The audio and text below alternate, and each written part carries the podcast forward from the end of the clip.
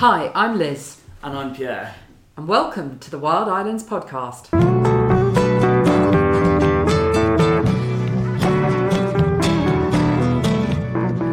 So, this podcast is going to focus on wildlife across the Channel Islands and beyond.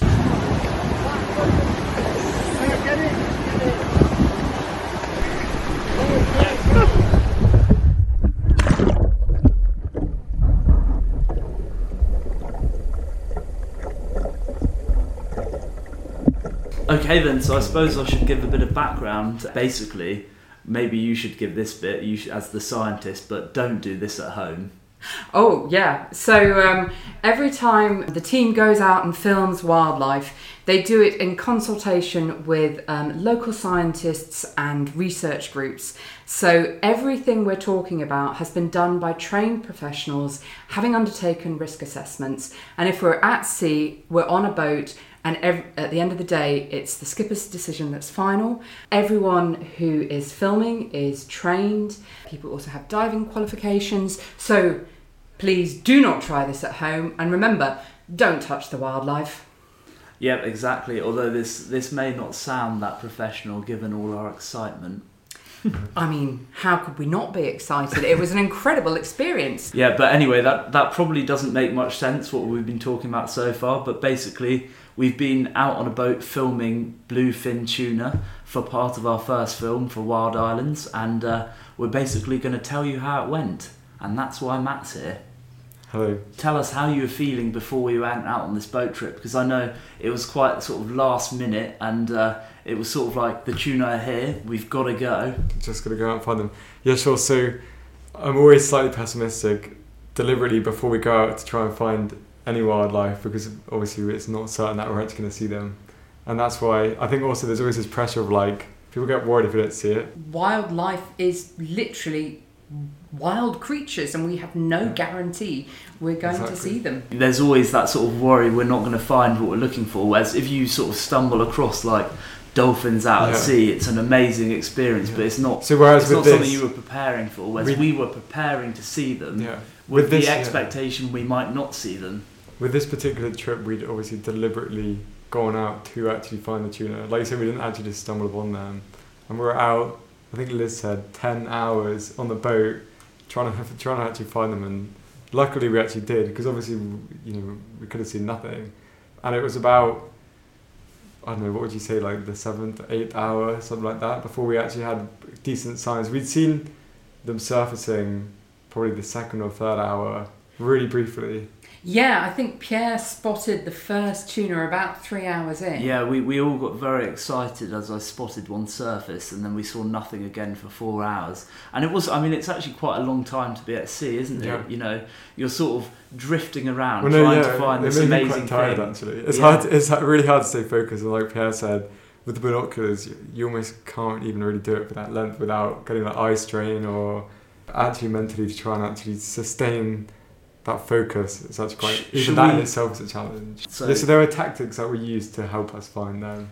So we should so we should probably say what we were trying to look for because I think going on the boat we knew we were looking for tuna, but none of us knew what we were looking for. But you've been on one of these trips before, haven't you, Liz? Yeah, so um, I, I know what to look for and I can describe it to you, but until you see it, it's very difficult to spot, particularly when the waves are starting to break and you get that shadow. So you think, oh, is that a tuna or a dolphin?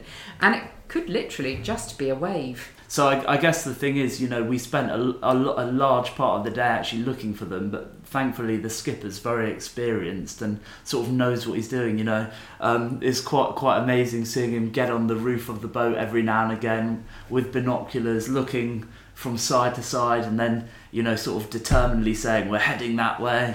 And yeah, it's quite uh, impressive to watch. And, and that just goes to show how important it is to go out with local experts because if you go out once or twice, you aren't an expert. You need the people that are out there every day that have that detailed knowledge. Um, and it's also really good that it was a team and we had binoculars. So someone sees something they think is a tuna, having a second person look out with binoculars. Maybe it is a tuna, maybe it's a dolphin, maybe it's just a wave. Exactly. And I don't know about you, Matt, but like for us, like quite a large part of the day was essentially waiting Yeah, to 100%. get to the tuna and get those shots. Yeah, with with wildlife filmmaking in general, probably ninety nine percent of it is just waiting. So, like, luckily we anticipated that. We very kindly had more people on the boat to help look for them, you know, binoculars in hand. And, and when we've been filming any wildlife, um, most of 90%, in fact 99% of the time, you're actually looking for the species.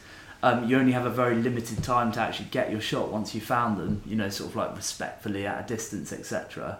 What, what was that sort of experience like, waiting, the anticipation? It's quite exciting to know that there was a potential to actually see this because I've heard about it and seen it on you know blue chip Attenborough series and whatnot. So uh, there was definitely a crazy amount of internal excitement, I guess, and also I know, yeah, just that question about are we going to see it and trying to I don't know, kind of optimize how and what we're going to do, and also through my mind, I'm kind of running in my head, kind of what procedure we're going to follow if we see them to optimize actually getting shots and whatnot. once we actually got to the tuna, we didn't really know exactly what we were going to do. You know, what our process would be filming them. Um, yeah, exactly. I know a few times we, we got to the tuna, and this was before we actually saw the big event, which we'll get to. So I'm, tr- I'm trying to recollect in my mind when we first saw the tuna jumping. There was there was definitely a definitive point where we'd seen enough surfacing that we that you said, "Oh, well, I'm actually going to go in with them," because that's when we started to get this. We slowly started to see more. We reached this point where we were confident we were going to see them in high enough quantity and frequently enough to justify perhaps actually getting in. And that's where I was pondering in my own mind whether AI was brave enough to go in. So it all happened very quickly, didn't it? In the last two hours, I uh, I uh, volunteered myself to to get in the water with them. Uh, what were you thinking, Liz, about the swimming with them? So I was thinking, darn it, I didn't bring my wetsuit and fins because I really, really, really want to see what this looks like in the water. I was so excited to actually be on a boat with a film crew that could do that filming in the water.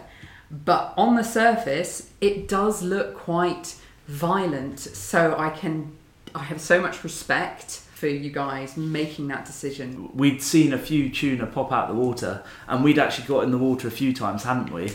So by the time we'd come across this event, the bait ball event, um, or as the skipper calls it, the donut of doom, uh, we were already fully prepared in our wetsuits and stuff, and we'd been in the water a few times. So at that point, it was sort of we're gonna go in and get the shots. There was, I don't think by that point there was much nerves on us. You know, it was sort of excitement, wasn't it, Matt? Yeah, no, so we'd, we'd already, at this point, we'd already gone in one time first where I think I saw one tuna, which is pretty epic anyway in itself, just to actually see and get a shot of one. Then we got back on the boat, and I think, if I remember correctly, we went in a, a second time, and that, Yeah. I think we'd missed it because we were maybe we timed it wrong, but luckily we'd seen enough surfacing to have time to tr- to do this kind of trial and error and work out the best way to do it, which is amazing. So before we got in the water, you made that split second decision of what gear to take in. Do you want to tell us why you made that choice between the GoPro or our big fancy GH5s in their camera housing? They're not actually that fancy, you know. Like other people will have much better cameras, but they're pretty good They're for just what we're more doing. adept for like grading and I guess like light sensitivity and stuff like that. And ideally, I would have got shots on the GH5, but I chose the GoPro merely because on the GH5, it's set to manual focus, and I have to pre-anticipate what the focal kind of plane is essentially. But obviously, I have no idea how close the, the tuna were going to get to me. And they got very what, what close the to water visibility would like that would dictate that as well. And also how if they would get close how willing I would be to get close to them depending on how fast or you know energetic they were so whereas on a GoPro it has a far wider focal field and therefore almost everything that's other than a foot or two from the GoPro will actually be in focus so to kind of remove I, I essentially had to choose get potentially get an amazing shot on a GH5 or no shot on the GH5 or almost guarantee getting something. So I, that's why I chose the GoPro, but I think I made the So- right choice. What you're saying is that GoPros are ideal for scientists because a lot of us are idiots when it comes to tech. but yeah, go on, tell us about those shots. Tell us what you were thinking about. So the when shots. when we when we'd first, this probably was the largest gathering we'd seen that day. I'm pretty sure, and I, was, I probably was actually more nervous that time just because I could see there was so much happening, and I you didn't look nervous because you went right ahead of me. well I was nervous, but I think I internally knew that to guarantee optimum time, I just had to go in as fast as possible, and I think it's more in my mind. I, I approach them as fast as I can, and then slow down and kind of gauge it from there. But I looked up from the actual water and could see basically just this raucous of splashing and thrashing, and it, it was quite terrifying because you know that they're you're basically there in their world, and you feel And- you feel pretty susceptible. And some of them, massive. and some of them were like larger than us, you know. So it were, was, yeah. it was kind of it was a little bit nerve wracking. But on- once once we were in the water and you could actually see the tuna, Yeah. I guess your focus is then on getting the shot. It's not you're not so worried about them at that point. It's Yeah. like wow, look at that. So I could definitely tell that they would see me and then be slightly startled and move away, and that kind of put me at ease, I guess. So I basically after that point I was trying to gauge how close I can kind of safely get to them. So Liz, do you want to describe what it looks like from above the water? Yeah, from the surface, I feel like that was probably actually more terrifying. Of, So from the surface, we had about five or six hundred tuna, and they had corralled this bait ball of small fish, and they were feeding on it. So you've got a, a an almost perfect circle of boiling white water as the tuna go in to get the fish. And so the skipper's description of it being um, a donut of doom is pretty accurate for those bait fish. So it looks quite violent on the surface, and we could see Matt swimming almost as fast as an Olympic swimmer, if I'm honest. You know, with the full camera and the kit and everything. I did have And my he- fins on. Yeah, be and he was getting closer and closer and closer to this circle. Um, and uh, once uh, uh, once he was he was right on the outskirts of it. Um, there is a little video clip on me of me online screaming, "Stop!" Stop there! Stop there! I think at Yeah, so that point, I think at that point we were all shouting stop. No, even me. everyone was. That was that was probably the funniest part of the whole trip because the first you- time I went in, everyone was saying, pointing and shouting because I had my hood on, so the hearing is drastically impaired to what it usually Yeah, I was be. trying to act Despite the fact middleman. that there's all the splashing anyway, audio like around you, but everyone was. The first couple of times we went in, the only way me and Pierre could gauge where they were was from the people on the boat, and they would say, "Oh, to your left, to your right, or just behind you," which they end up at one point being in between us both, I think. And so, the the time that uh, actually was all kicking off, I was just assuming everyone was just shouting the directions as they were prior, but didn't realize everyone was saying stop because it did look quite intense, and I pretty much just at the door Yeah. of it. So I mean, I was really there as a middleman trying to communicate with Matt. Um, I didn't have my hood on, so I could hear what was being shouted on the boat. But I think we should give a little shout out to the skipper, who was he was quite it was quite impressive his excitement of the occasion. Um, I mean, the first time we got in the water, it was uh, head for the sun, boys, head for the sun. Which being being in the in the middle of the you know vast ocean, it was kind of like, well, which way is that? And and that's why it's important not only to have support swimmers for the film crew in the water, but spotters on the boat. So that if we see anything from the surface, we can shout out a warning. I have to say, the skipper really wanted to get in the water with Yeah. you as well, but of course, he's in charge of the boat.